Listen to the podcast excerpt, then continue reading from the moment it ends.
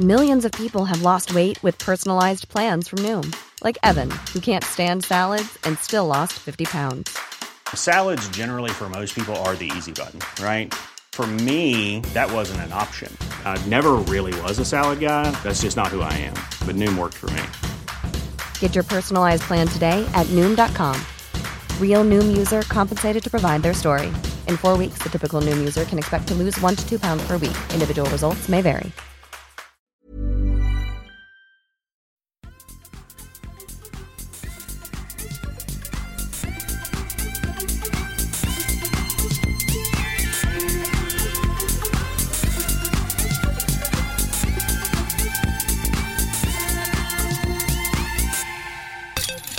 Då trummar vi gott och...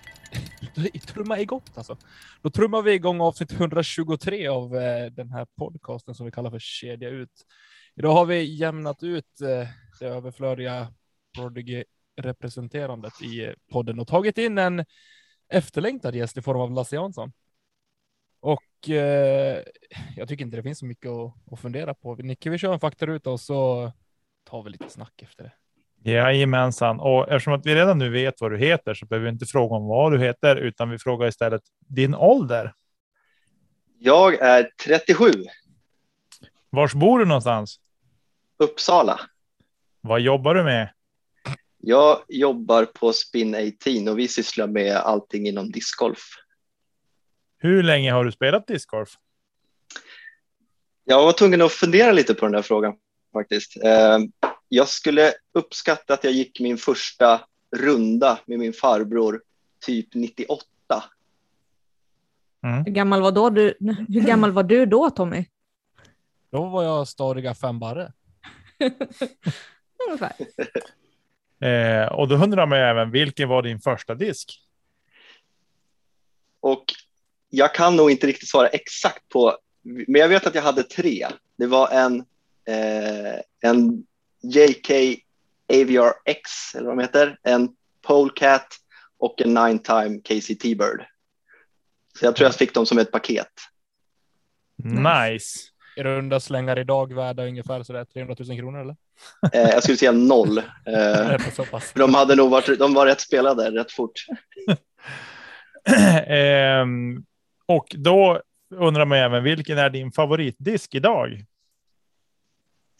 Ja, det finns ju så många favoritdiskar, men jag måste nog, för att hålla upp någon form av eh, rykte så måste jag nog säga PD. Ja. Ska vi Eh, vänta med sista frågan till sist eller? Ja, men det kan vi göra. vi, kan, vi, kan, vi kan spara den, sist, den sista frågan på faktarutan till sist i programmet och då måste vi komma ihåg den. Eh, och det är vilken är din favoritbana? Så nu får du klämma och känna lite på den under. Det kanske, du kanske kommer på dig.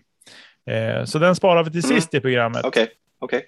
Eh, och eh, vi, vi satt här innan och surrade lite så här, men Lasse spelar ju ingenting nu för tiden. Eh, och du sa ju här innan också att du inte, du håller på med discgolf hela dagarna, så det är inte samma sak längre så.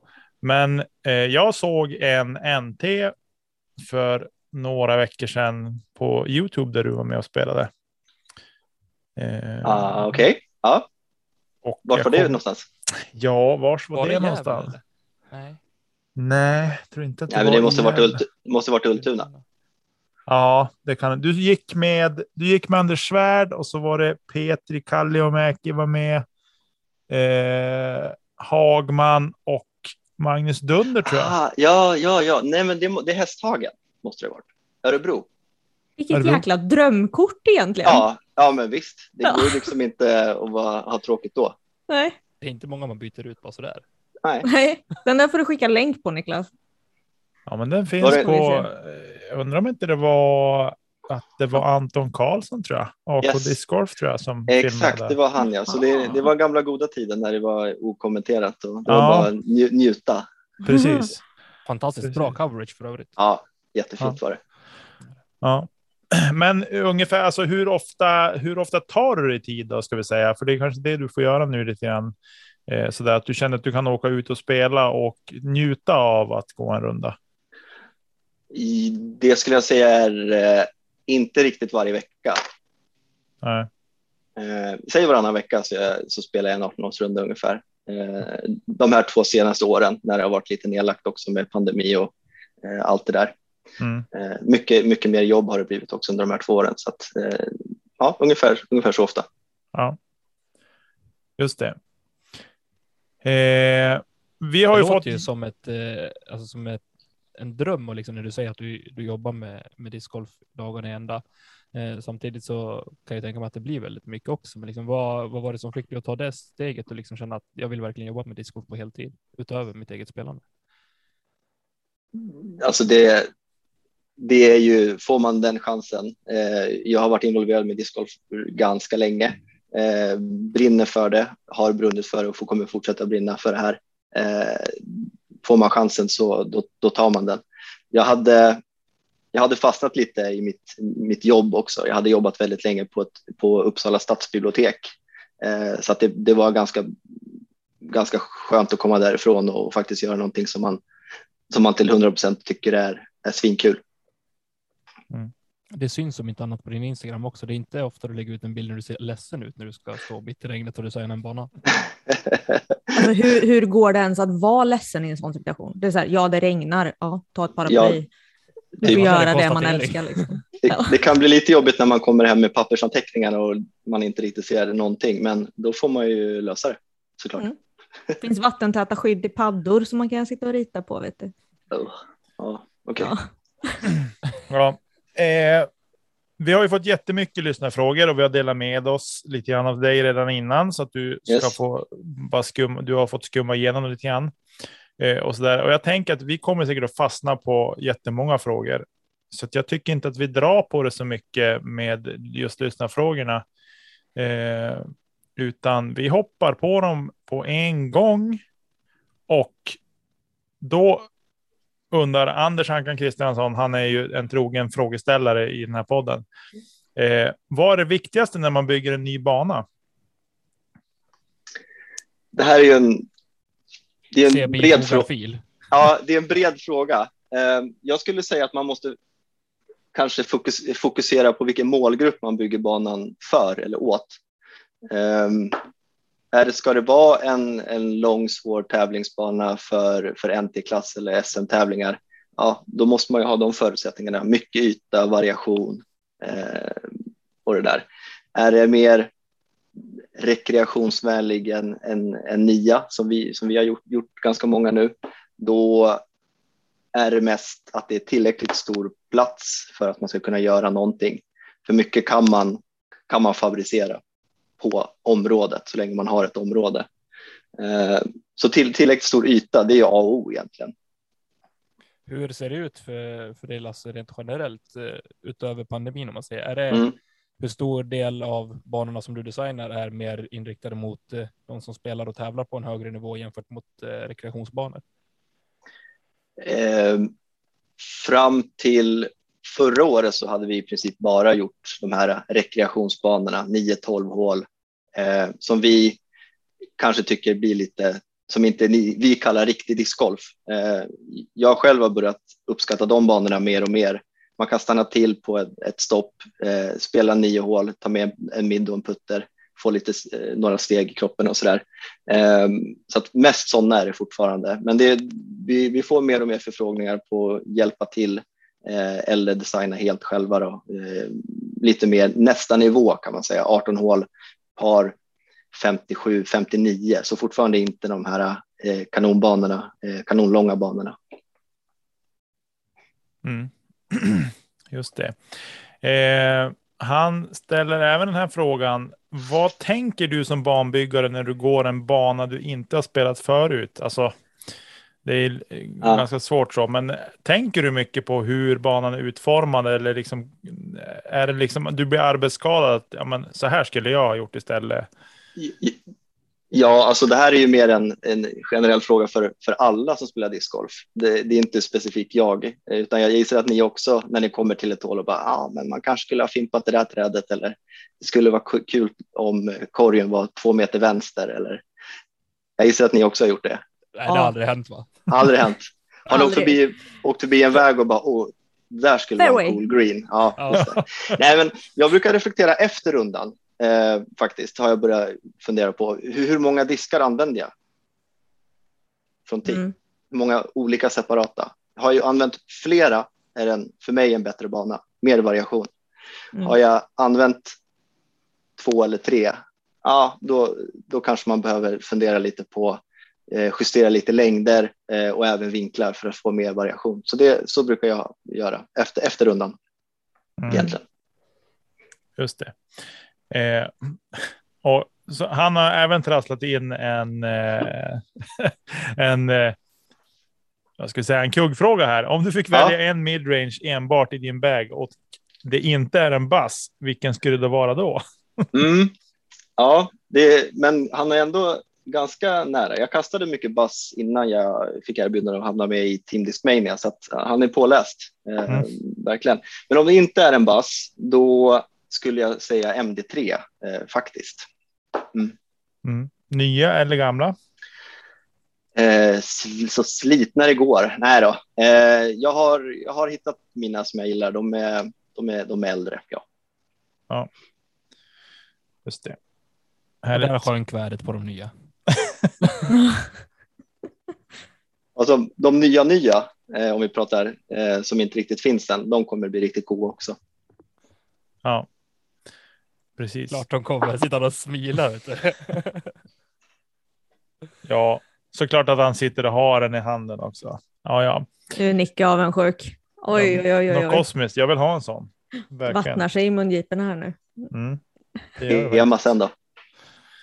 Ja, vi hörs sen om den Lasse. Japp. Jaha, är det någon annan som vill ställa en fråga i, av de övriga tre eller an, övriga två i den här podden? Nej, men jag var inne på det just eh, banor som du har designat själv också. Eh, om man återgår till det tankesättet och när du spelar en bana för första gången. Eh, innan du liksom anser dig själv vara klar, är det den typen av runder du går också liksom för att mer göra en summering av tar jag med alla vinklar eller har jag med alla de längderna som, som jag vill ha och så? Eller hur, hur går du tillväga där? Ehm, processen är ju helt annan än vad, vad man kanske tror. När vi kommer till ett område, då är det ofta eh, ett skogsparti som, som är överväxt med sly. Skogen har inte varit omhändertagen på, på många, många år. Ehm, så det, jag jag kan väldigt sällan eh, kasta några kast för att liksom se hål. Eh, nu för tiden har jag faktiskt inte ens med mig diskar när jag går ut i skogen för jag vet att det, ja, det spelar ingen större roll. Men det man får göra det är, ju, det är att helt enkelt få med så många olika tiotal som, som möjligt då, beroende igen då på vilken målgrupp man, man vill åt. Eh, men också att man har det här eh, Eh, utvecklande tanken när man designar banan att det ska både finnas eh, vinklar som går från vänster till höger och höger från vänster och även raka. Eh, det brukar jag ställa upp i en form av tabell när jag mätt klart hålen och har fått en liksom, känsla av vart hålen ska vara. Eh, då kan man dag två eller dag tre då justera några tee-placeringar eller courtplaceringar för att få ut den här maximala variationen på, eh, på hålen och banan. Då.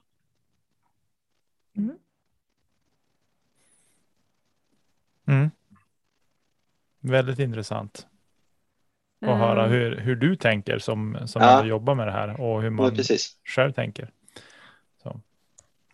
Eh, Men jag tänker för att det är ju väldigt stort fokus även på alltså, säkerhet. Och det kan man ju uppleva även på befintliga banor. Att man liksom upplever att men här kanske vi behöver tänka om lite på grund av säkerhet till gångvägar och sådär. Mm. Är det med i era beräkningar redan från start? I, absolut, det är den vi nästan har som, det är prio ett, eh, en, säker bana. Eh, vi vill att discgolfbanan ska finnas kvar där länge, Mm. eh, inte att någon blir träffad av en disk och det går vidare till, till kommunen då om det, är någon, om det är en kommunal bana och så plockar de ner den. Det, det känns väldigt onödigt. Eh, och därför blir ofta de här ytorna som vi har, om det är en stadspark eller ett eh, rekreationsområde, så kan ju många uppleva att hålen blir för korta. Eh, men det, det är för att vi lägger vik- vikt på säkerhet. Man ska inte kasta över en gångväg, inga korsande fairway, säkerhetsmarginaler till, till nästa tio och, och liknande. Så att, ja, Mm. det, det är väldigt viktigt. för att det ska bli seriöst. Ja men absolut. Pelle Andersson ställer den frågan nämligen. Uh, men sen så tänker han uh, att det här är väl kanske mer alltså, entusiaster som kanske inte har det här säkerhetstänket. Mm. Uh, vad, har du några råd som du kan ge dem som liksom vill bygga en privat bana? Vad, vad bör de tänka på? Ja, alltså det, det jag sa, säkerhetsmarginaler, eh, inga korsande fairway, eh, hål till två hål till samma korg. Det funkade för tio år sedan, men nu när det är så många som spelar så det blir problem. Liksom. Mm. Eh, man kanske måste korta ner hålet 10 meter istället för att förlänga det 10 meter och kasta över en, eh, en gångväg. Eh, Mm. Det, det, jag ser det som enda alternativet egentligen om man vill att banan ska vara kvar där långsiktigt och discgolfen ska växa som det gör. Mm. Ja, Det är men precis. Eh, sen så undrar han även när du anser att ett hål är fair. Det har pratats lite om typ eh, Philo och Simon Lisotte som säger att eh, eh, ja, men, a good throw should be rewarded. Eh, och inte riktigt den här känslan av att man bara kastar och hoppas ungefär. Ehm, hur smalt bör man göra fairway för att det ska vara svårt men ändå liksom premiera skicklighet eh, framför tur? Ja, den, den där, jag läste frågan och jag, jag förstår vad, vad han vill åt. Att eh, det heter ju fairway av en, av en anledning. Jag, Mm. gillar in, jag gillar inte när det hänger ner grenar eller det står de här enstaka träden mitt i, mitt i fairway. Ehm, då, då bör man ju bredda det lite om man vill ha de där eh, träden mitt i fairway. Ehm, 100 meter rakt fram. Vilken målgrupp är det? Eh, pratar vi en, en jättesvår tävlingsbana? Mm. Ehm, det kanske är där det är som smalast 8 meter och där det är som bredast 12 någonstans där. Men svårt att säga. Ja, men precis. Finns det något bra exempel bara Lasse som dyker upp i ditt huvud nu på ett befintligt hål som finns på någon bana eh, som vi kan relatera till? Eller sätter jag det på pottan? Eh, ja, men det gör inget. Eh, ja, i, I det längdmässigt så det enda som jag kommer på i rak. Jag gillar vårt, mitt hemma, hemmabana Ultuna håll 9. Eh, det är ett kast lite nerför 93 meter från vårt original tee. Den har ungefär 10 meter bred fairway eh, korridor på vardera sida. Eh, det tycker jag är ett, ett bra lagom svårt hål för en lagom svår bana. Vi har även på det hålet ett Pro Tee som är 122 meter eh, som gör hålet betydligt tajtare för vinkeln blir, man måste kasta en liten heiserflip så där kan man säga att fairway blir betydligt mer smalare även om det är samma, samma bredd på det så upplevs det som smalare. Mm. Eh, Jag kan tycka gam... Ja, det är det. Verkligen. Jag kan tänka så här typ gamla hål 3 på Alviken var ju lite så här, där vill du inte kasta lite snett till exempel. Det är ju en Precis. par fyra liksom som är verkligen Mm, mm, korridor. Ja, precis. Jag tänker mig håll, är det 17 eller 18 på Alviken eller Jenny som är rätt tajt också, lite lätt nerför. 18. 18. Mm. Ja. Det första kastet där är ett väldigt placeringskast i en Ja, relativt tajt låg korridor. Det är en par tre jag tänker på. Men då är det inte den. Robin eh, träffade pinnen 2019 där vet jag, på något coverage. Jag, jag minns inte om det var Ja, det, det är hål sjut- 17, men det är Ja. ganska, Mm. ganska mycket Mm. utför. Okej. det, Alviken, de, de vet ju vad de, vad de håller på med. De har ju Jenny och Alviken blir bara bättre och bättre. Så att, eh, Mm. där, där, är det, där finns det fairways. Mm. Precis. Men det är också så här att är du inte på fairway, då blir du lite straffad av det. Ja, och Som det, är. det är ju en, det är en process såklart. Eh, skogsbanor. Eh, det får vi höra ganska mycket att, men, att ruffarna är väldigt ruffiga när vi har designat en bana. Vi, jag skulle tillägga, vi, det är väldigt sällan eller aldrig vi som gör röjningsarbetet eller installerar utan det är ofta liksom kommunen som, som gör det. Så att mycket, Mm. Ofta så är, blir det ju något tee som inte hamnar där vi ville och någon korgplacering som blir fyra meter fel eller så där. De Mm. inte tar ner ett träd. Eh, men de fokuserar ju på att göra en fairway och sen ruffen, det, det får ju antingen en, eh, en förening som kommer igång efteråt ta vid eller att Mm. vi som discgolfare trampar upp den. Så det, det är en process med, med skogsbanor. De, de spelas in en, Mm. likt, likt bra diskar. Liksom. Precis. Det märks också jättestor skillnad på just det att banan spelas in nu när det har blivit sån sjuk trafik på mycket banor och speciellt här i Kristinehamn. För där så gjorde vi flyttade två korgplaceringar. Eh, och på en helg så såg det ut som de har stått där för evigt liksom. Mm. Eh, det var helt sjukt. Kul att se faktiskt. Sånt där. Hur Ja. snabbt sti, stigar bildas på de här nya banorna också. Det går Ja. riktigt fort. Ja, men det är nog många som börjar hamna här nu för nu är det fan en stig till min disk. Mm. brukar det inte vara. Det är som att spela i 20 på vintern, Nicke. Eh, ja, lite så. Ja, Det är som en gångväg i snön där. ja, Ja, precis. Hamna. Alla hamnar här. ja. Magiskt. Eh, jag tänker att vi hoppar vidare. Johan Kolberg är ju en annan banentusiast som jag tänker eh, vi ska ta lite diskussioner kring, kring hans frågor också. Mm. Eh, och då börjar han med sin första fråga. Om ni får ett uppdrag från till exempel en kommun att anlägga en bana på en viss plats och ni märker att platsen lämpar sig bra, halvbra för discgolf, men det finns ett område i närheten som är betydligt bättre lämpat. Hur mycket energi lägger ni då på att försöka övertala kommunen att flytta och hur ofta lyckas ni? Eh, alltid svårt med, med kommuner. De är ofta ganska eh, fasta med, med ytor och eh, olika detaljplaner och allt sånt där. Men, men självklart, och där, där, kickar jag som discgolfare in, eh, att liksom man försöker förklara fördelarna med att kanske överväga ett annat område. Men of, i slutändan så är det svårt att nå fram där. Eh, när det har kommit så här långt i, i, en, i en process för, för ny bana, då är det liksom nästan mer eller mindre bestämt att om det ska ske så ska det ske här. Eh, annars är man tillbaks lite på ruta ett. Eh, och jag menar så som det ligger till nu i Sverige så eh, på två år har det mer eller mindre dubblerats antal spelare, men det har inte riktigt dubblerats antal banor så att man får nog ta det man, man får lite grann. Eh, däremot så är det inte helt ovanligt att vi, att vi lyckas förhandla oss till mer plats på den tänkta ytan. Eh, och när jag säger förhandla så säger jag att det är för litet och då säger de ja, men ta lite till då och sen eh, går det bra.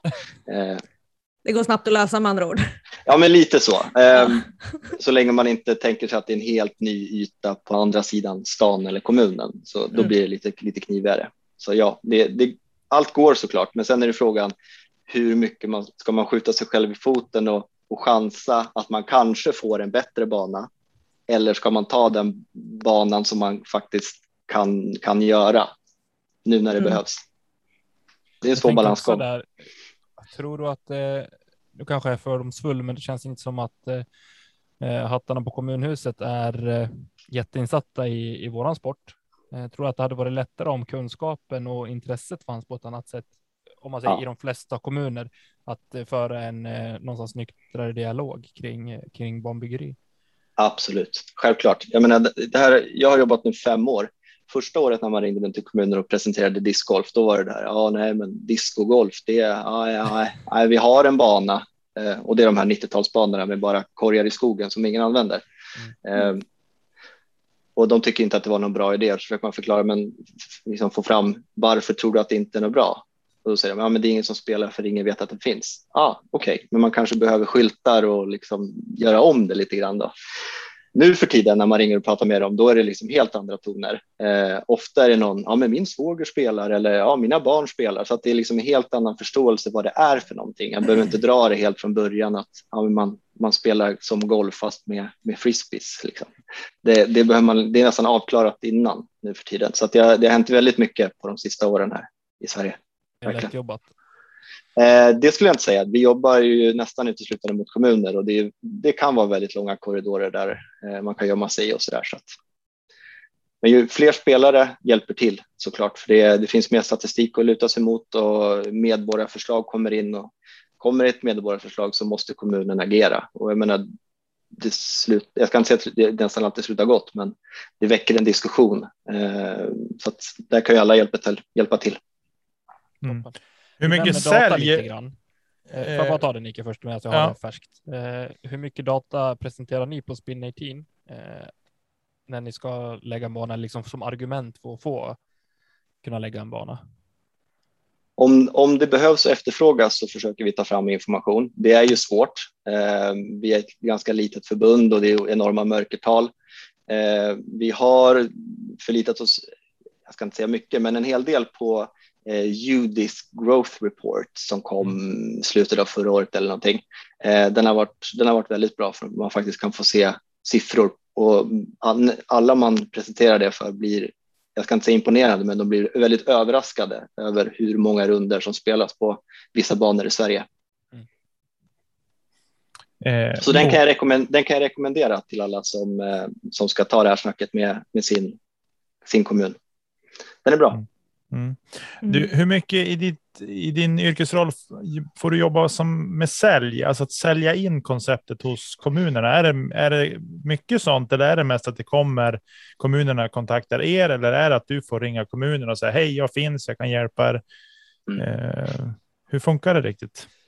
Det är, jag skulle säga 98 procent av min tid så sitter jag, är någon form av säljare, eh, tyvärr. Eh, det, har, det har skiftat ganska mycket nu de sista två åren. Nu, nu får vi ju eh, projekt eh, på, på bordet, att kommunerna kontaktar. Men det beror ju också på att vi har varit proaktiva i, i fem år innan eh, och, och pratat med kommuner och försöka ha dialog och förklara vad discgolf är. Men det är, det är svårt för, för mig som, som ja, men vi säger säljare då, eh, sälja någonting till en kommun eftersom det måste komma genom ett politiskt beslut.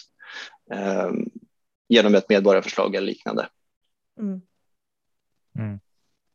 Just det. Ja, då, har jag, då känner jag mig nöjd med det. Jag vill bara säga till eh, ungefär eh, geografiskt sett, vilka kommuner är du mest aktiv i? Är det kring Uppsala-regionen eller är det, är du, tar du längre resor också?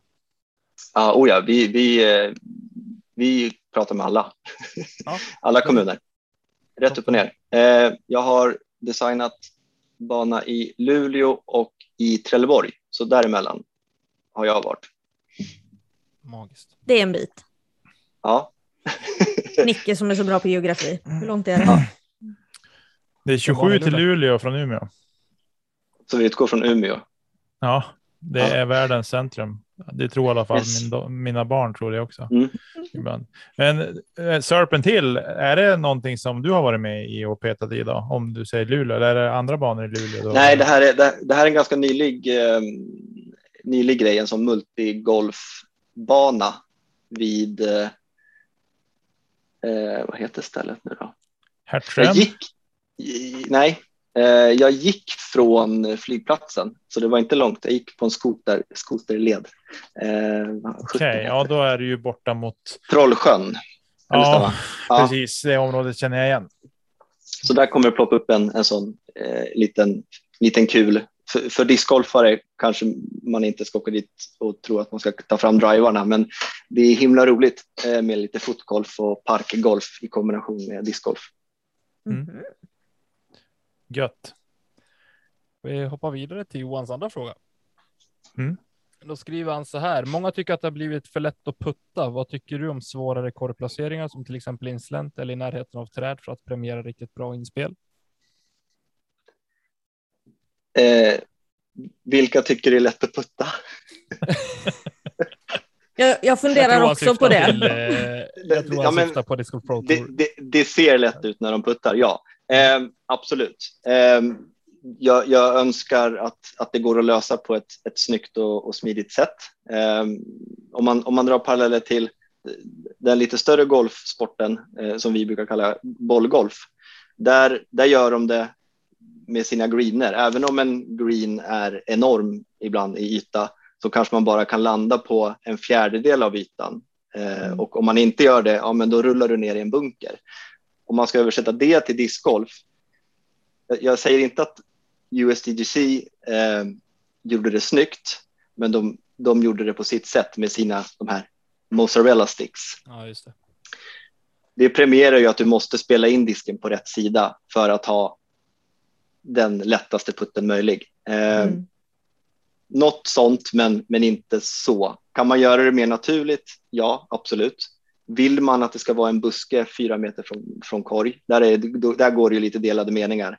Eh, många vill att det ska vara rent och fint innanför cirkeln. Ja, men då, då kanske det blir lite för lätt att putta också. Men där måste ju, där måste ju då utveckling hänga med med, med, med grafik och T-signs och caddybooks och allt det där för att man ska förstå att ah, det ligger en buske eller ligger, det är en buske fem meter höger om korg. Ah, jag måste hamna till vänster om korg. Mm. Eh, men visst, sen kan man ju sätta i slänta, man kan göra upphöjda korgar. Sen vill man ju inte att det ska bli liksom lite minigolf över det hela eh, med dinglande upphängda i kedjor och så där. Det, det tycker inte jag kanske är rätt, rätt melodi. Det är ju Nickis Eh, favorit det, när ja, han hänger okej. i luften. Ja, det, det känns, det känns Nej. orimligt. Bara en Nej, men ni tanke förstår. som slog mig nu. Att just det kanske inte är, alltså en putt är lika mycket värt som, som en drive, det är ett kast eh, vardera. Finns det någonstans man ska kunna bara men, göra vägen till korg svårare? Alternativet, alltså att inspelet kanske inte är den svåra delen, men driven är den, det svåra kastet för att eh, sen ska kunna premieras eller Mm. jobba där någonstans. Visst, det kanske skulle krävas längre hål, men om vi håller oss på tävlingsnivån eh, och på de, Mm. på de högre nivåerna så vad, vad tror du? Vad, Alltså det, de, de som är riktigt duktiga på det här, de har ju, de brukar säga Eagle has bro broken the game lite grann. Och jag håller ju med. Alltså vad, vad ska man göra? Eh, Mm. Om man kollade på den här Northwood Black, där i, i min värld, visst det finns, det fanns en fairway, men den var inte jättefair. Eh, men de lyckades ändå peta in ganska låga runder på den banan. Eh, jag menar, vad, vad ska man göra då? Mm. det, de är riktigt bra, de som är bra. Ja. Eh, det var Det ju är så- tävling, tävling som gick för några år sedan, jag tror det är två år sedan nu, där de spelade med eh, typ sådana här marksman-korgar, alltså smalare korgar med smalare topp och smalare Ja. kedjor. Eh, som bland annat Eagle var med och spelade, vet jag. Mm. Eh, jag kommer inte ihåg vart det var någonstans, men jag minns att som åskådare så var det så otroligt tråkigt att se den tävlingen. Och jag Ja. vet inte om det hade att göra med att det var de korgarna bara, eller om det, alltså att det var något nytt som man Mm. inte var van och tyckte att Nej, men det, här är inte, det här är inte roligt att Ja. se på. Eh, eller så att det är vägen att gå. Jag vet inte det heller, för de träffar ju Mm. på pinnen nästan jämt ändå, så jag vet inte vad det ska Ja. göra för skillnad det heller. Jag, jag kommer ihåg den där tävlingen faktiskt och det som var lite synd, det var att de inte hade samma korgplacering båda varven, så man kunde inte jämföra någon statistik eh, mellan de två varven. Då med, för ena, ena rundan körde de med vanliga korgar och andra då med den här lite smalare. Men Ja, det var inte det. samma banlayout. Det hade ju varit lite mer intressant att se hur påverkade det scorerna och spelet och scoring separation och allt det där. Mm. Ehm, Men ja, alltså absolut. Det är väl ingen dum idé att göra korgarna smalare, men då måste de fånga lite bättre än de alternativ som finns idag. Mm. Mm. Faktiskt. Precis. Men då, det ska ju inte vara den nya standarden, utan det här blir ju.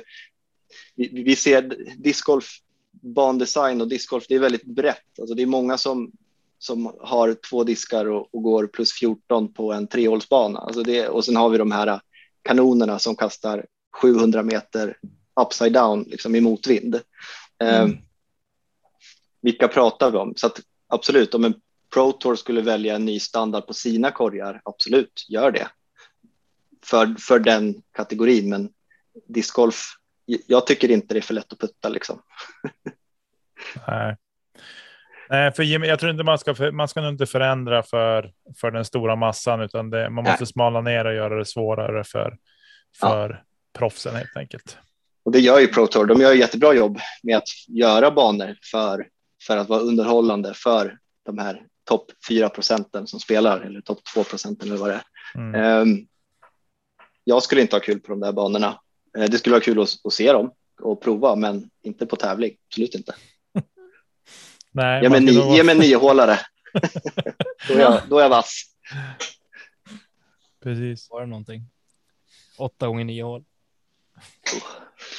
Eh, sista frågan från, eh, från Johan. Då skriver han så här. Nya hålet eh, The Red Carpet på Diglo Tobogan var unikt och kreativt. Hur svårt är det att hitta på udda lösningar som faktiskt lyckas och vad kan vi göra i Sverige?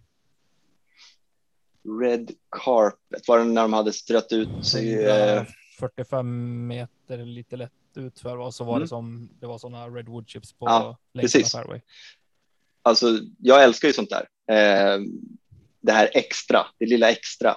Eh, Ale är ett jättefint exempel på det lilla extra med fina bänkar och speciella tis och konst längs med banan. Eh, absolut, finns det tid och, och ork för föreningar och så där, gör det. Ni, ni kommer få finare betyg på olika appar och allt det där. Eh, sen blir banan bättre. Mm, ja, det blir det. Det blir en bättre upplevelse. Mm. Om, det, om man tänker mer, om frågan gäller mer unika bandesign i, i en, liksom, för ett hål. Ja, finns det möjlighet att göra någonting unikt så absolut, men jag vill heller inte att det ska bli, ja men det jag sa, sa innan, här, lite minigolf eh, känsla på det. Att det ska, det ska in någonting bara för att det ska in någonting.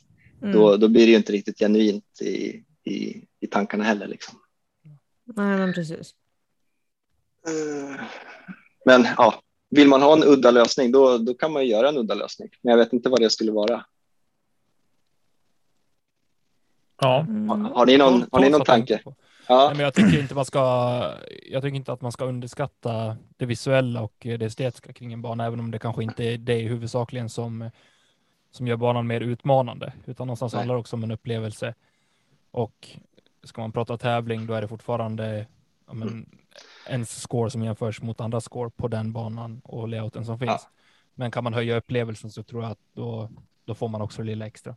visst. Mm. Det är verkligen en, en nice to have, inte ett need to have. Exakt. Mm. mm. Alltså någonting som verkligen gör banan personlig. Ja, Du ja ska men komma signa- ihåg någonting från att du lämnade banan. Det ska liksom inte vara så här, ja okej, Mm. det var en Mm. okej bana. Ja, men visst. Signaturhål, eh, Instagramvänligt är någonting vi Mm. också börjar prata med med kommuner som går igång på. Så det är absolut. Eh, har man möjlighet att göra någonting ja, udda eller unikt, eh, kör för sjutton. Där vill jag bara flika in en snabb fråga när vi ändå är på ämnet. Eh, vi hoppar om lite här, men den här kommer från eh, Mikael Buj. Och det är bara för att vi är på ämnet nu, men majoriteten verkar gilla lite mer öppna hål, gärna som man kastar utför och, eh, och nerför.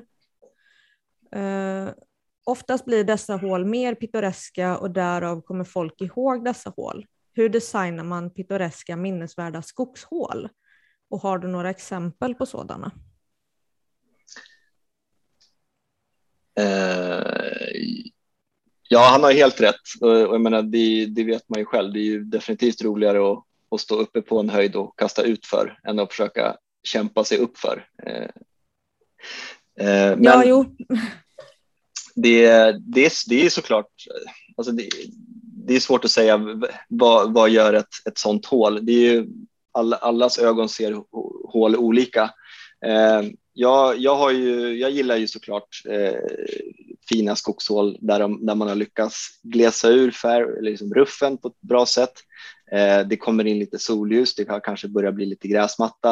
Eh, det för mig lämnar ju spår. Eh, sen hur, hur hålet är utformat, det, det spelar egentligen inte stor roll. Alla hål har ju sin charm lite grann.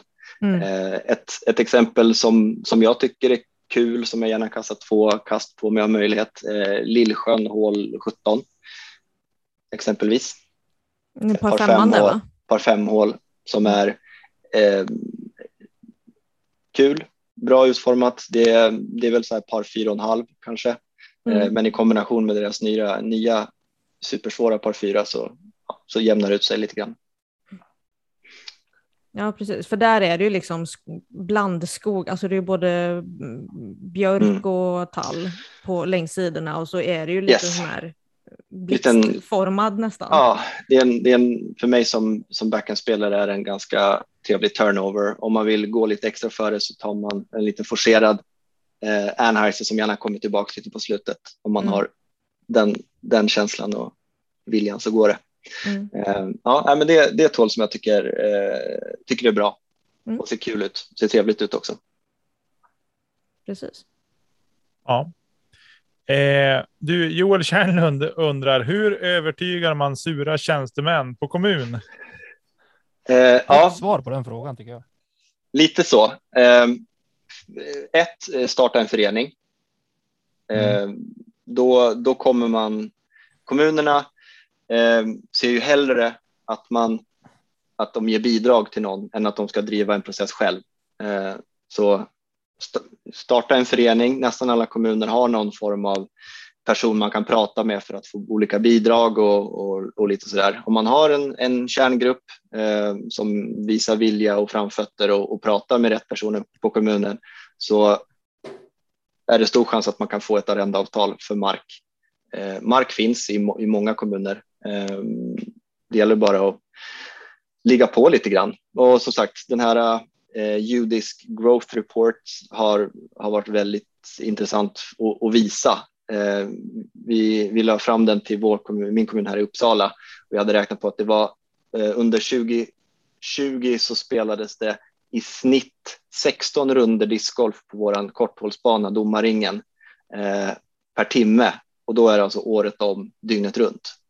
Och då, om de jämför det med, med andra liknande liksom, spontanidrottsaktiviteter, vi pratar såna här lite streetball, eh, banor eller bollbanor eller utegym, då är det ju liksom, det finns ingenting i, de, man kan inte jämföra det, det är på en helt annan nivå. Ja, Det är vansinnigt mycket. Ja. Alltså jag sitter här och så bara så här, det är 24 timmar på dygn. Mm. och ja, ett helt år. Ja, Ja, det är galet. det är bra Sen- siffror. Absolut, och det, jag menar, den banan, är, absolut, vi, är- vi är en stor stad och den spelas mycket, men det finns ju banor som spelas betydligt mer än den. Så att, Mm. eh, ta fram lite statistik och visa och det här med att, eh, att, att det är en pandemi, att utomhusaktiviteter är, är någonting eh, positivt. Det, det, har, det vet kommunerna. Eh, det finns pengar för sånt också. Så att, man, Sen ska men- vi också tillägga i det att det här är ju registrerade runder. Alltså Mm, de ser ja. ju inte, eller är det medräknat liksom ett estimerat plus som inte är registrerade runder? Ja, jag tror Ja. att i, i, i rapporten så står det att de uppskattar att var femte runda är registrerad på Judix, så vi, vi gick med den statistiken då. Ah, okej. Mm. Men ändå, det är riktigt Mm. nice. Men framför allt det, det viktigaste med, med kommuner, tålamod. Alltså det, Mm. det tar lång tid. Man kan inte förvänta sig ett resultat på ett halvår, utan det är en lång process. Så att Mm. håll, håll ut, håll i, eh, så, är det, så löser det sig. Men Mm. ja, Sen var ju det här med medborgarförslag som du sa tidigare var ju också en, Mm. en bra grej, tänker jag. absolut, absolut. Att, få, att det kommer in ett sånt. Mm.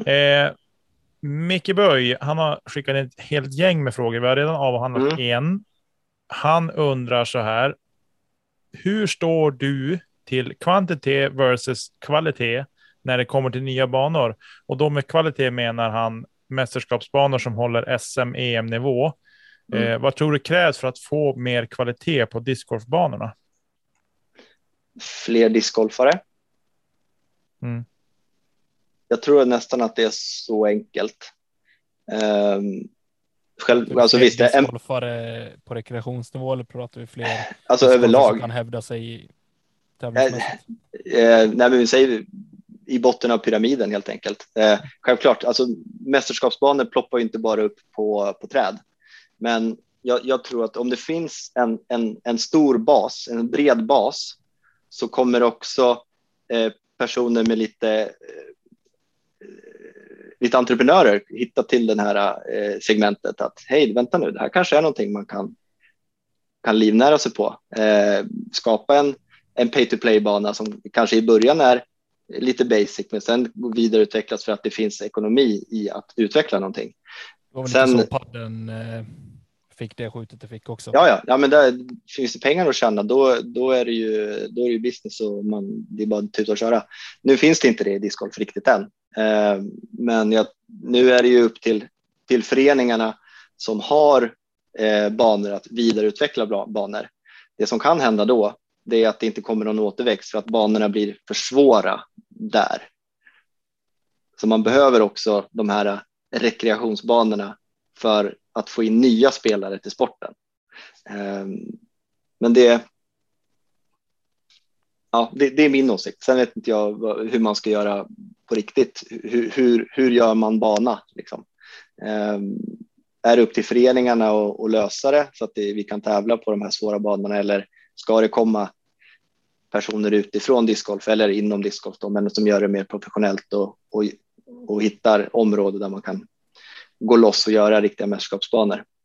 Mm. Hur många, hur många sådana banor tycker ni man ska ha i Sverige? Hur många behövs? Eh, jag tycker nog att vi kanske skulle behöva säg tio banor som håller riktigt, mm. riktigt, riktigt hög klass i Sverige för att mm. klara mm. dels de kraven eller de kraven, de tävlingar vi har in de inhemska förbundstävlingarna var SM och NT och mm. par-SM och, och lag-SM och par-SM är det så här. Har vi en bana som är tillräckligt svår för att det inte ska skjutas låga scorer på på de banorna. Nu hade man ju liksom förhoppningen att Serpent Hill skulle kunna vara en sån bana som skulle kunna, men det gick minus 17, mm. minus 18 där också. Ah, ja. eh, liksom så att eh, och det är klart att nu ska det bli jätteintressant att komma ner och se Alviken som har har piffats ännu mer med och så. Om men där gick de ju minus 19 så jag vet inte. Ja, ja men Då var det ändå en svår bana. Pa pargolf, det kan man nog sätta en parentes kring. Strunta ja. i par. Ja, det, det vad det är. Liksom. Man... Eh, men jag tror nog tio banor, men sen tror jag vi måste bygga banor som är för kanske den breda massan i, där i mitten. Alltså kanske mm. inte de som har nyss har börjat och inte de som har nått ända upp till toppen. Eh, utan de däremellan med mm. semisvåra banor, tänker jag då. Man... Alltså typ intermediate advanced nivå, inte open nödvändigtvis, utan... Ja, precis. Så. Alltså jag tror ju dock att vi har väldigt många banor i den standarden. Det är där, ja, vår, det är där våra banor, det är där 18-hålsbanorna befinner sig idag, skulle jag ja. säga. Eh. Men sen så har vi ju mycket alltså, banor för novis till att utvecklas på. Så att jag skulle säga att vi har det låga skiktet och mellanskiktet, alltså runt intermediate. Jag skulle väl uppskatta någonstans, du sa tio Niklas, jag vet inte, jag tror om man lägger krut på sex stycken riktigt bra anläggningar, alltså jag tänker typ Ale till exempel, där du har, där är det två banor på den anläggningen, men om man har sex stycken anläggningar, mm. alltså som, som terminalen också, erbjuder ju också mer än liksom bara en bana. Ja, jag tror precis. det är sånt som gör att det är där mästerskap kan hållas. Det blir som press på, på de banorna då att alltid behöva hålla tävlingar. Så det är absolut om, om, om, vi, om vi skulle kunna ha så många som sex bra banor, absolut, men det behövs mm. nog fler för att det ska gå runt. Vi är ju mm. fortfarande, om inte det kommer en extern aktör och liksom, hej, vi, vi kör det här, vi, vi mm. lånar er bana, men ni behöver inte oroa er om det är förbundet eller något diskföretag eller vad som helst. Liksom. Det, mm. det är whatever. Men det blir väldigt mycket eh, press på föreningarna att hela tiden organisera större tävlingar. Mm. Mm. Precis. Eh, ja. Eh, hur Så, stor yta och mark krävs för en bra eh, mästerskaps 18-hålsbana? ungefär, alltså mellan tummen och pekfingret? 20-25 hektar. Ja. Ja, det låter rimligt. Tack. Faktiskt. Eh, för mig som är lite blind i sånt där. Ja. Hur mycket kan man liksom, ja, för att det är 20-25 hektar för mig. Ja, det är, det är, så här, ja, det är 15 mjölkpaket. Nej, men det ja. kan liksom. Ja, precis. Det är, det är ett snöre. det, ja, precis. Det är obegripligt. Ja, men En hektar är 100 gånger 100 meter. Det är en precis. hektar. Eh, det är två fotbollsplaner. Eh, ja, ish. Ja, smala fotbollsplaner. Ja. Ja, okej. Okay. Men de är väl typ 90 lång? 110 gånger 65. Ja, du ser. Perfekt. Ja, men då kan jag ungefär relatera till hur stor det är. Eh, eh, exempel Järvas 27-hålsbanor när den ja, när det var för två år sedan då kan man säga. Eh, den, den ytan är runt 27 hektar ungefär. Okej. Mm. Mm. Typ så. Ja. Men sen beror det på. 20-25. Är det, liksom, eh, är det någon tennisbana i området eller är det vägar eller så? Då, då kanske man behöver mer. Är det liksom en, eh, en blank canvas med bara discgolf då, då klarar man sig på 20. Alltså det är, ja, kanske inte 20, men ja, säg 20 då. Typ Hästhagen i Örebro. För litet. Det är för litet. Okej. För mästerskapsbana, Mm. absolut. Mm. Ja, men då är jag med. Ja, men det är bra att veta. Eh, sen undrar han också, hur står du dig till privata pedalbanor? Tycker du att fler kommunala banor borde börja ta green fees med tanke på att flertalet banor har svårt med ideellt arbete och underhåll? Eh, det, den är två, det är fler frågor i frågan. Eh, jag skulle älska om det kom upp fler betalbanor. Eh, det är framtiden, eh, definitivt. Kommunala banor tycker jag inte ska kosta någonting att spela på. Där måste kommunerna själva förstå att man måste ha en, en bra skötselplan på banorna. Om man, tänk, om man menar istället att det var en kommunal bana som en förening tar hand om. Eh, föreningar ska absolut ta frivilliga green fees på sina banor. Eh, ni som inte gör det, börja med det. Det kommer utveckla er förening enormt mycket om man tar ett frivilligt dagskort på 20 spänn via Swish. Eh, det är många bäckar små så kan man börja utveckla de befintliga banorna på, på ett bra sätt. Mm, precis. Ja. Ehm, när vi också är inne lite på det här med, med eh, kommunerna och alltså, varför man ska ta betalt på banor är ju ofta, som Böj skriver där, att eh, det är mycket ideellt arbete och det är mycket underhåll. En stor fråga som har dykt upp nu är ju hållbarheten. Eh, och det är också en av Böjs mm, nästa frågor. Ehm, går det några tankar kring håll... nu ska vi se, vi börjar om. Går det några tankar kring hållbarheten av miljön, skogen, marken vid design av en bana? Väldigt vanligt att marken och miljön kring en discgolfbana slits väldigt hårt. Vad kan man göra för att hålla marken och miljön kring banan i gott skick i det långa loppet? Och det pratade vi ju lite om det här att det tar en helg att gå upp en bana Mm. men ja, med trafiken vi har nu. Ja. Och det är ju klart att det kan ju liksom dels slita på träden, men jag tror Mm. det som jag har uppfattat är väl att rötterna är det som påverkas mer. Mm. Har ni några tankar runt det? Liksom? Alltså det här är ju det, det, är ett, det är ett lyxigt problem. Självklart ska vi ta hand om, eh, om områdena som vi, vi befinner oss i. Jag tror att en lösning på slitage, det är mycket slitage kring korgar, det är att ha eh, flera korgplaceringar per, per hål. Så Mm. man ro- roterar det lite grann. Mm. Eh, eh, jag tror att jag, jag har ingen, eh, ingen, inte superbra koll på, på, på det här, eh, men jag skulle gissa på att man kanske bör se över och flisa alla fairways vartannat, vart tredje år för att skydda rötter. Eh, jag tror som du också säger, större träd klarar sig relativt bra mot, mot trädträffar. Är det yngre träd så kanske man bör börja skydda dem med, med plankor eller liknande. Mm. Det, men överlag skulle jag säga, jag vet inte.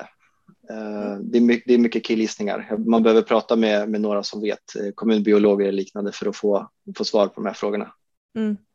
Nej men det är klart, och det, är- det är ju fortfarande en väldigt färsk fråga och jag Mm. tror kanske att det är svårt att komma fram till någonting. Mm. Eh, jag tycker det med alternativa korgplaceringar är väldigt bra. Dels också för att det ger hemmaföreningen lite mer variation. Man kan göra olika layouter på banan, det ser vi ju på Järva till exempel. Mm. Ehm, men sen också det här att ja, men man kanske köper träflis och lägger runt korgen. Dels för att minska liksom lera och sånt Mm. som blir lätt. Ehm, men också att man faktiskt värnar lite om, om rötter som kanske har kommit fram. Precis. Ja.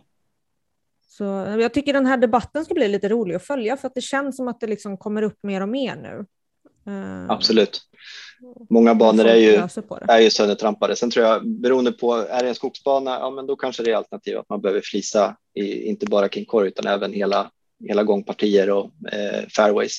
Mm. Är det lite mer park, då, då kan det ju vara så att man behöver stänga av banorna eh, under sen höst och tidig vår så att Mm. det verkligen får återhämta sig och flera korvplaceringar. Men, ja. Igen ett exempel från Järva där de i våras när det var så himla Ja, ja. blött eh, fick stänga ner banan under, alltså ja men ifall det var tio hål som behövde Mm. stänga, ja men då får man Mm. göra det och jag tycker Visst. väl på något sätt att vi får acceptera det också. Självklart. Ehm, men ehm, vad kan, alltså, nu ska vi se. Vad tycker du att det ska finnas för kriterier eh, för en riktigt bra discgolfanläggning? Till exempel typ parkering. Alltså det bör väl alla ha, tänker jag. Ehm, har ni också, eh, jag lägger till en sak där och undrar vad som är en optimal eh, godkänd T-pad enligt er? Material och dimensioner. Det blir liksom lite så här helheten Ja, av ja, discgolfanläggningen kan man säga. Eh, det igen då. Eh, han, nämner kriteriemarkområden riktigt bra. Eh, en bra discgolfanläggning ska som man säger ha service, eh, antingen om det är en pro shop eller någonting i närheten där man Mm. kan köpa sig snacks, få färskt vatten, eh, gå på toa. Det ska finnas självklart parkering. Det skadar inte om det finns bra kommunikation med bussar. Ehm, sen själva marken i sig för discgolf, där vet vi alla, vi vill gärna ha lite kuperad terräng. Eh, det skadar heller inte om det finns lite, lite skog kombinerat med lite, lite öppna fält. Eh, jag är ju, älskar ju vatten på banor, tycker det är svinkul, som någon bäck eller något litet vattendrag.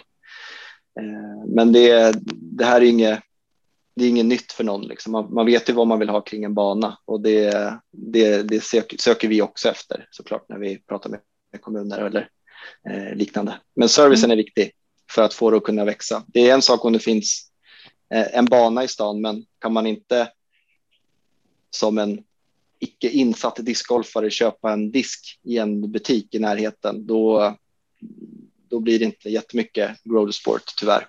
Jag tänkte också kring eh, alltså placeringen just av, av parkbanor och sånt här också. Eh, om man ser till somrarna. Jag vet att i Norrköping, där jag varit själv i, Mm. i, i folkparken där, så finns det en glasskiosk i anslutning till banan till exempel. Mm. Sånt gör ju väldigt mycket för alltså den stora folkmassan som är där och får testa på. Självklart. Och jag hade inte tackat nej till att kunna köpa med en iskall Pepsi Max. Jag är inte sponsrat det här eller? Nej, men efter Ja. nio år liksom, det är arvar gött. Ja men och så här Eh. Diskutlämning blir ju lite lättare och sånt där också. Då, Ja, ja. ska Ja, visst, visst. och Mm. diverse. Ja, annat Om vi ska se till själva banan då. Alltså så här, han nämner optimal T-pad, material Mm. och dimensioner. Jag tänker även, alltså Ja. ni, ni har ju ett paket liksom. Ja, visst. Om jag förstår rätt med så här. T-skyltar och korgar och alltihopa. Precis. Eh, eh, T-pad ska ju... Det finns inga för stora T-pads.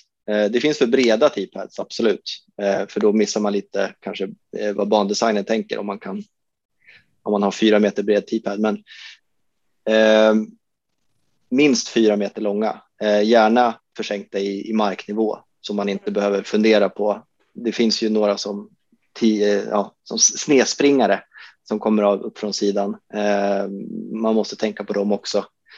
Så att minst fyra meter försänkta i marken, det är, det är optimalt. Sen går ju inte det på alla ställen. Det finns ju banor som har tis på berg.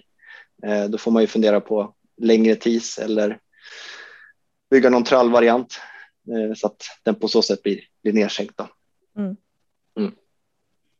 Ja men precis.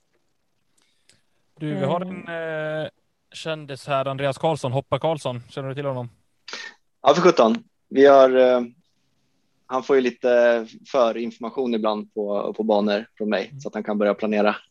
Det tycker jag han ska ha. Mhm. Eh, vi ska också ge honom en känga, för det märks ju här att han inte lyssnar på podden eh, särskilt ofta. Han frågade, förut hade vi en faktaruta där vi frågade vem man skulle splitta en butelj med på, på en middag. Ja, Och eh, vem tillsammans med. Och där hade han hoppats på att du skulle svara honom. Men vi har ju tagit bort den frågan. ja. Han får aldrig veta. Synd. Så, nej, det får han aldrig veta. Han hade hoppats på att du skulle välja honom i alla fall. Eh, Ja. så, hans fråga är däremot att eh, tror du att Disc Golf Park växer så pass snabbt så att du behöver en till i ert crew snart? I så fall har du mitt nummer. Sen tänkte jag också om du har mycket att göra så kanske jag kan last, avlasta lite grann med att göra hålkartor eller något i deras datasystem. Okej. Hade varit kul att hjälpa till. Eh, en annan fråga till är vem tror du hinner först till tusen antal lagda sla- slash spelade Disc Golf Park-banor? Lasse eller jordiskbanor? Tusen. Eh, ja, jag måste ju, den, den, den kommer jag nog ta först. Eh, tusen är ju väldigt många banor. Hur många banor har du gjort? Inte tusen.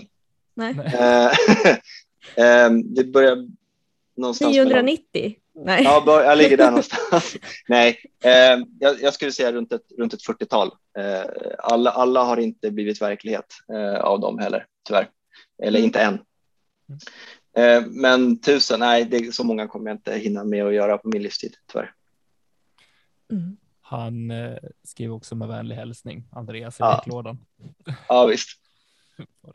Nej, det är kul att han eh, hör av sig. Det är en Absolut. kär gammal gäst i podden. Så det, Ja, det är kul att följa honom och se Ja, eh, vilka, vilka tokiga banor han, han hittar. ja, ja, Som man, ja, fattar eh, om, det nu är, åt. om det nu är banor. Jag vet inte. Vad, vad tycker ni? Två diskar på 50-50. backen. Det är väl, ja, det är väl en tid. på ett träd.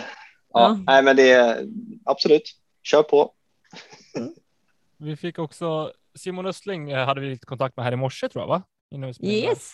Ja, Eh, Yes. Han skrev eh, tjena tack för en bra podd. Här kommer några frågor till Lasse och då vill han veta vilka är årets mest intressanta nyanlagda banor som du har varit en del i att anlägga och varför är Östra Ryd Disc Golf Park en av dem? Jag går alltid på den där när jag läser Ja, frågan. alltså Ja. den här. eh, Jag har hört mycket gott om Östra Ryd discgolfpark. Nej, men skämt åsido, det, det är ett jättekul projekt. Han har verkligen fått med hela, hela bygden på en eh, 12-hålsbana. Eh, skolan, skolan är på, han ger ut sina diskar till alla han känner där i området. Och det, ja, det kommer bli roligt. Det ska bli kul att se slutresultatet. Mm. Eh, Men eh, om man tänker vidare så jag har två stycken ganska, som jag tycker är ganska roliga projekt med, som är 18 hål. Lite det här mellanskiktet igen som vi pratade om, par 57 och par 59, de här två banorna. Eh, Lundsbrunn i Götene kommun, Mm. ni som är bra på ge- geografi knows what's up. Den hade invigning eh, i förra veckan. Det är där våra kompisar eh, Ted och Anders har varit. Lätta. Ja. Precis. Flärta. ja, det nej, var men den, roligt. Ja, den, eh, jag har spelat den banan själv. Det är också en grej. Jag, jag spelar ju väldigt sällan mina egna banor eftersom de inte är klara när jag är där eh, och sen är jag inte där igen. Typ. Men, men där, där pass, den passerade jag och stannade till och då, eh, ja men det var roligt. Jag använde många diskar från, ur min bag. Eh, ruffen var väldigt ruffig eh, och det, så är det. Det kommer vara så alldeles säkert eh, nästa säsong också kanske. Eh, men den var rolig att spela. Eh, Kobackabana eh, kallas den också i folkmun där borta. Mhm. För den är gjord i. Kobacka. De pratar väldigt gott om den i alla fall. Borta Ja, vad kul. Let's Snacka plast. Så Ja, vad roligt att höra. Det får du ta åt dig av. Ja, vad bra, härligt. Eh, sen har jag en annan bubblare som är eh, än så länge kanske inte känd. Eh, Hävla, Hävla bruk i Finspång.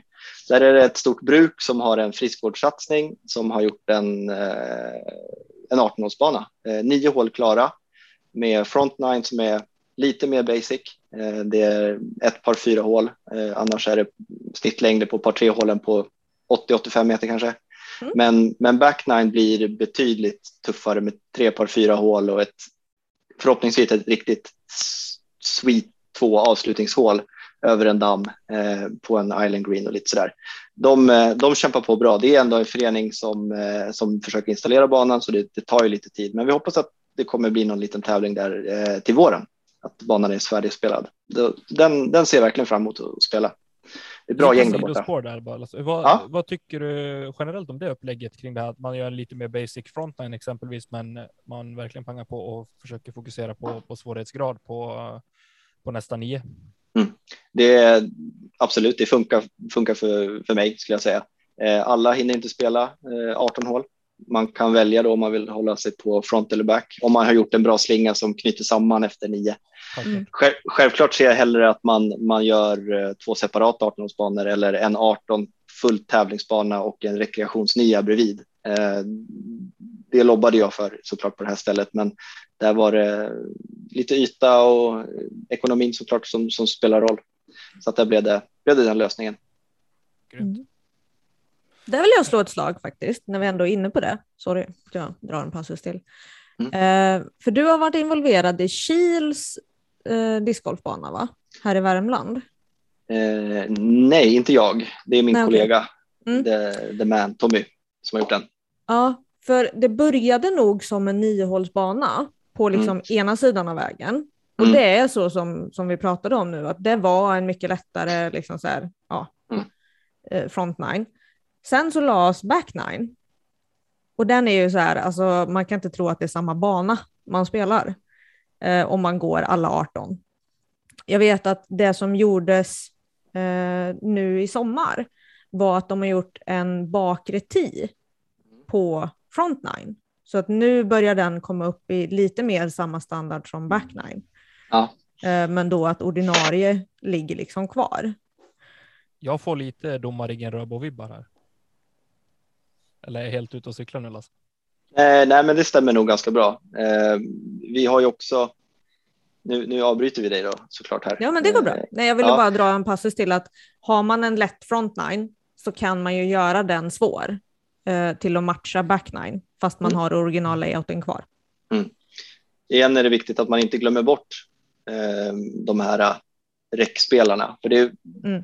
tyvärr väldigt många som spelar, spelar från Pro Tee, för ofta i bandesign som jag, som jag har sett så är banan designad för ett Pro Tee och sen Mm. har man gjort ett kortare tee som kanske inte alls är lika intressant hål och utkastet är två pinnar. Liksom. Att man, Mm. I så fall måste man gå, gå lite all in.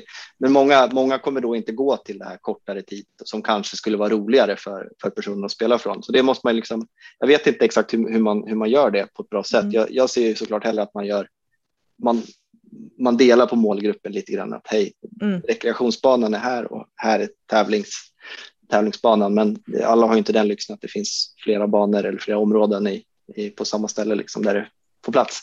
Eh, men ja, d- domarringen Röbo är ju, är ju lite så. Det är ju två helt separata banor. Domarringen, vi är i Uppsala nu för de som undrar.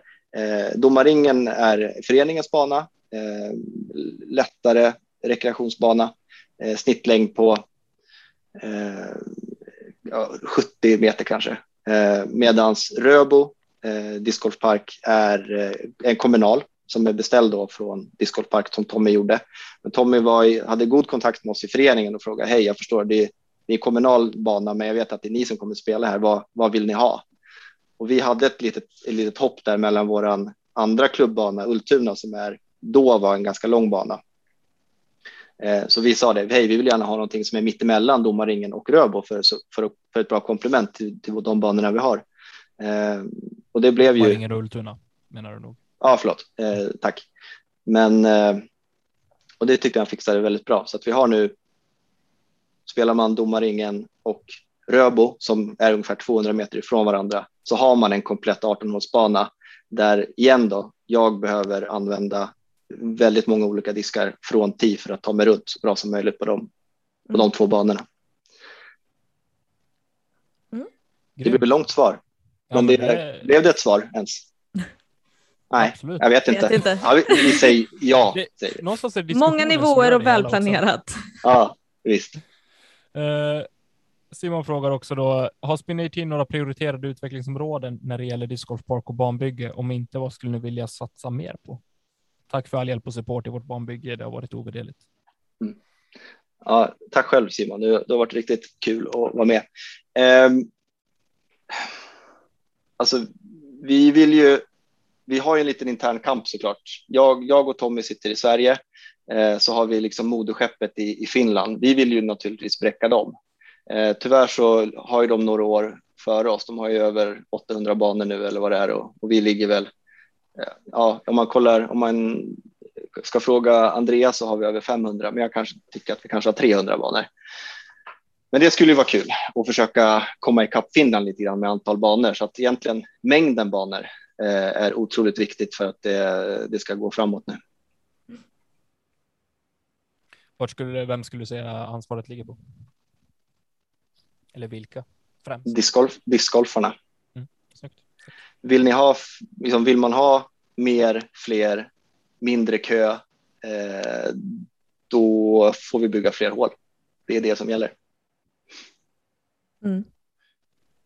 Japp, det är lite som att sparka in en öppen dörr, men så är det ju faktiskt. Mm. Eh, Petter Johansson undrar och även Adam Kurt undrar när kommer nästa in the bag? Eh, ja, alltså det, det, det skeppet har nog seglat lite. Jag är inte riktigt tillräckligt aktiv för att någon ska bry sig tror jag. Men eh, Uppenbarligen. Ja, Ja, jag och sig. Tommy bryr oss alltid. Vi älskar Interbags. Ja, ja, men då. Jag, jag kan göra en, eh, en kort någon gång. Du får göra en sån här-. Ja, precis. Här har vi en MD3. Ja, här precis. har vi en MD3. Ja, exakt. Ja, men det får bli en. En sån kan jag fixa ganska snabbt. Nej, men det skulle vara roligt. Så här. Men eh, min, min bag, alltså, som, som Discmania-gubbe, den, ser ju, den är inte jättespännande liksom, eh, om man vet att jag kastar Discmania. De ser ju rätt likadana ut. Mm. Men i och för sig, ja, nej, ja, jag har stoppat in lite nytt i och för sig. Låt släppa en teaser också.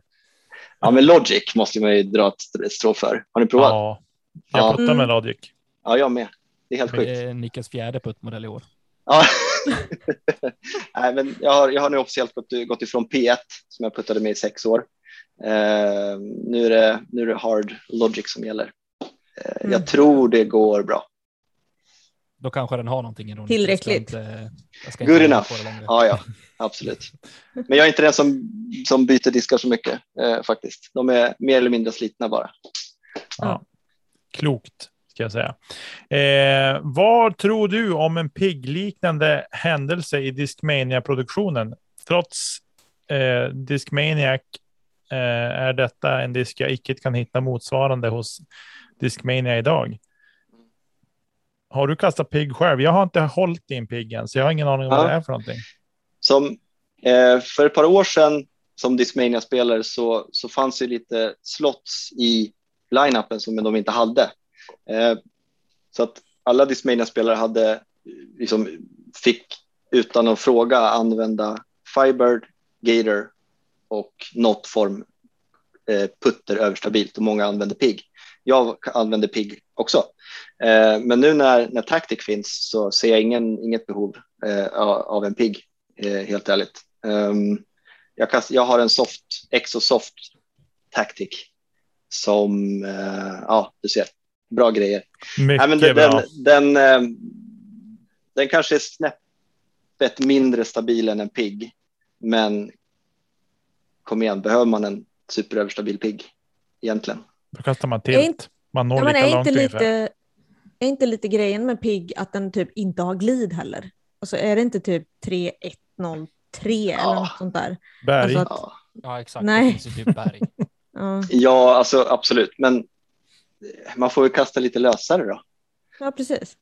Nej, men alltså, om man kollar på de här kanonerna, Ricky, han kastar ju den 300 eller nästan 100 meter utan problem. Pigg alltså.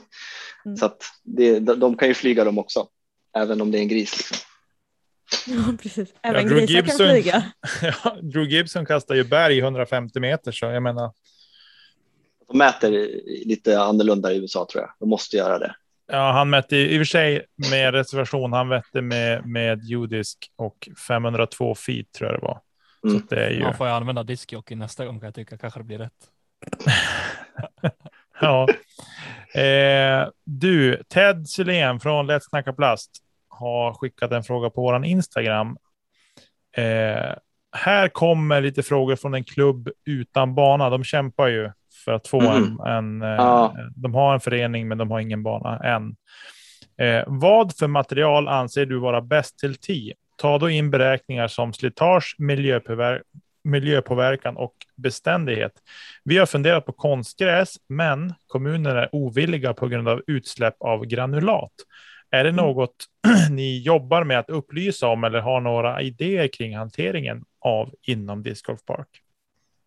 Jag önskar att vi hade ett bra svar på det här, eh, men tyvärr, vi har ingenting med naturligt bra material som inte, ja, vi använder ju konstgräs. Eh, jag tycker det, det är det, det trevligaste som ti.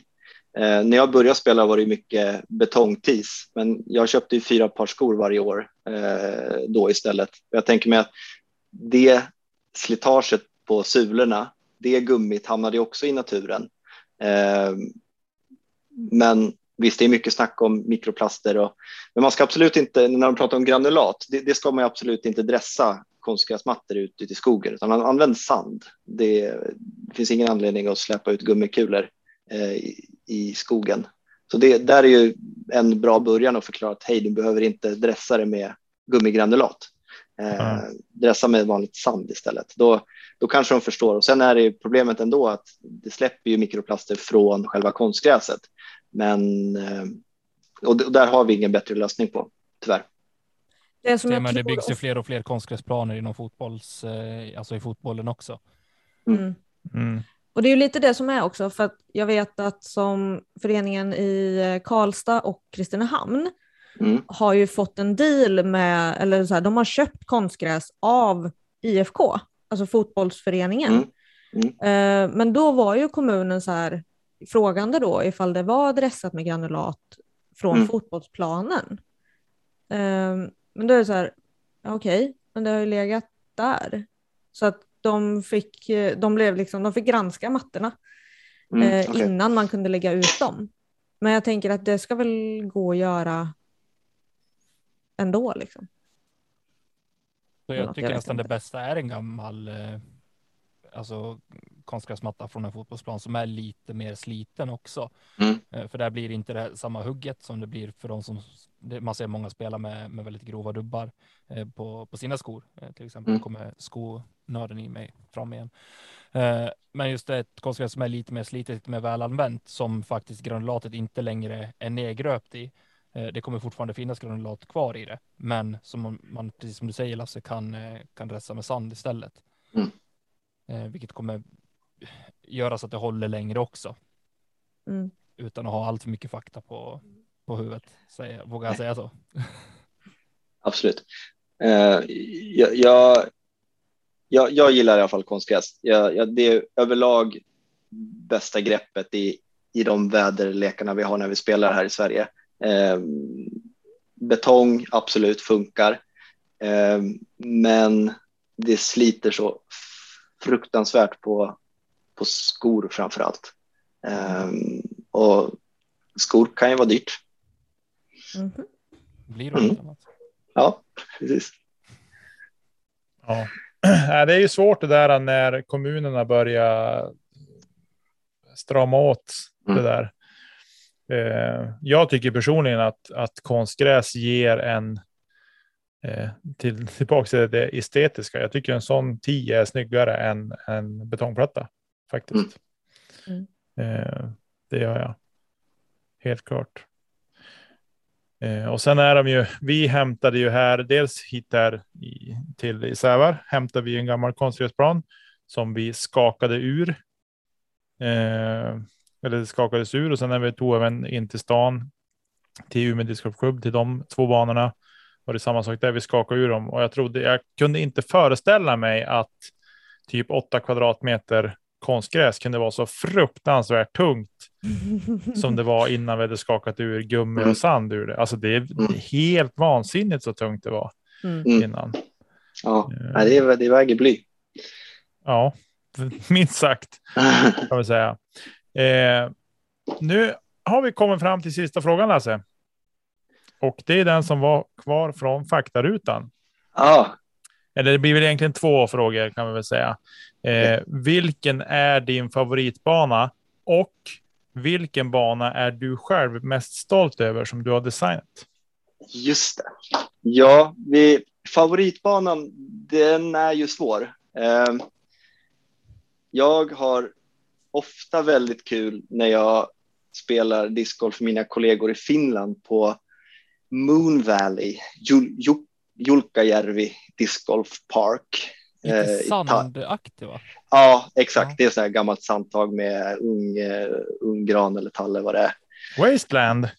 Ja, oh yeah. Nej, men där, där, brukar jag, där brukar jag ha kul. Eh, där brukar, får man ju spela med, med, bra, med bra spelare också. Den är ganska tuff och lite unikt landskap sådär. Men jag skulle nog ändå, d- d- vi ser att den bubblar, men eh, eh, Frans Ferdinand, är ju, den är svårslagen. Det är så himla kul att spela där borta. Driven på håll 9, ja usch. Det är, man vill ju vara där. Ja, just det. Men just vilken, vilken bana är du mest stolt över då?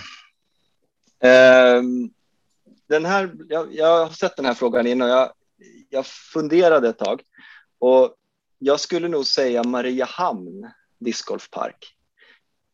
Inte för att det är liksom den bästa designen eller roligaste området eller men det ledde till någonting ganska stort för discgolf i, i Europa. Eh, hela projektet Åland. Eh, så att det, det måste jag ändå säga att det, den är jag nog mest, mest stolt över tror jag. Mm. Och det Ja, var, hela, hela det var ju ett häftigt projekt. vi faktiskt. blev ju lite tagna på sängen faktiskt när vi fick höra att eh, du hade varit med och designat eh, Mariansbanan. Eh, när vi Ja. hade Adam och eh, Gustav med på den. Ja, precis. Ja, det var jag som var tog roligt. emot det där. Jag tog emot det där samtalet eh, för övrigt också. Eh, Hej, kan ni göra nio banor? Ja, ja, ja, ja, absolut. Det var det är bland de sjukare historierna vi har hört. Tror jag. Ja, jag bjuder på den. Nej, det, var, det, var, det var lite surrealistiskt. Och så när vi liksom, eh, lite så här språkförbistringar mellan, mellan oss, då. vi pratar ju svenska men på olika sätt. Eh, så när jag förstod att, aha, shit, det är, eh, det är ett större projekt det här. jag återkommer. Vi, ja, men vi var ju tvungna att liksom switcha liksom alla resurser mot det här. Det är, det är ett jätteprojekt att göra det på så kort tid. Så att där, eh, tyvärr fick inte jag och Tommy hjälpa till för att vi fick inte resa till Åland. Eh, så att eh, grabbarna i Finland, Passi eh, i spetsen, har gjort ett enormt jobb där. Många veckor på Åland. Nej, Jag, jag älskar det här bara. Ja, vi vill anlägga nio eh, banor säger han. Mm. Och så bara, ja men vi har så här 9 och 12 och 18 håls lösningar. Ja. Så bara, ja, inte nio hål utan Ja. nio banor. det är så klockrent. Ja, det var jättekul. Och så på ett halvår eller på ett år eller vad det var. Ja. Ja, det nej, var det, det är en historia som eh, kommer leva med oss länge. Det var hoppas det. magiskt. Var det. Mm. Har eh, Elina och Niklas någonting med till, eller har Lasse någonting att tillägga? Jag känner, Jag har kört lite över Lasse nu känns Ja, det som. Över mig, över tiden. Nej, men alltså, som sagt, jag, jag pratar mycket discgolf. Jag tycker det är jättekul. Eh, det, det är därför man jobbar med det såklart. Eh, Mm. Är det inte kul så då finns det andra jobb. Men det här är någonting jag brinner för och jag vet att ni gör det också. Så att, eh, tack för att ni gör det. tack själv Lasse. Jag tänkte säga tack för att du gör det, för annars hade inte vi haft möjligheten att göra det på Precis. samma sätt. Okej, Fair enough. fair enough. Ja, nej, vi ska ta och släppa iväg Lasse och eh, vi tackar dig så otroligt mycket att du ville eh, gästa Kedja ut och eh, det har varit en fantastiskt lärorik eh, timme, eller på att säga en och en halv nästan i alla fall, Mm. eh, tycker jag. Och jag hoppas att eh, ni lyssnare har fått svar på era frågor och eh, sätter spaden i backen och eh, använder den info ni har fått. Mm. Tills eh, nästa gång så vill vi tacka er för att ni lyssnar och eh, ja, rattar in oss varje vecka. Det är det som gör så att vi tycker att det är kul att eh, trycka på rec varje vecka. Stort tack till Marcus Linder och Emil Lennartsson för vignetter, jinglar och grafik. Sen vill vi rikta ett stort, stort tack till våra patrons som gör det lilla extra för att vi ska kunna göra det lilla extra för er. Era bidrag är ovärderliga för oss. Vill du som lyssnar bidra till vår utveckling av podden? Då besöker du patreon.com slash kedja ut och signar upp. Det lilla gör mycket. Hej då! Hej då. Hej då.